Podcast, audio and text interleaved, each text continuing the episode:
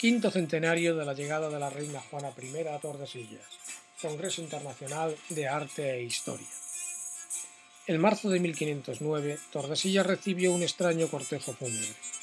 Lo encabezaba Juana I, reina de Castilla y princesa heredera de Aragón.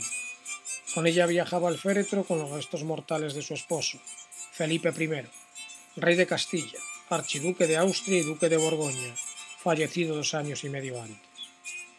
Si sorprendente fue la llegada, aún más lo acabaría siendo el hecho de que la residencia de la reina se fijase en la villa donde, salvo unos meses, permaneció hasta su muerte en 1555.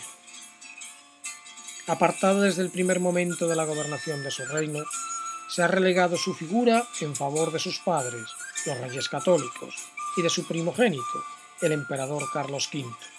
Olvidada por la historia, Juana I ha sido presa de la leyenda, o de la mera fantasía, y sólo en época reciente empieza a recuperarse su verdadera importancia.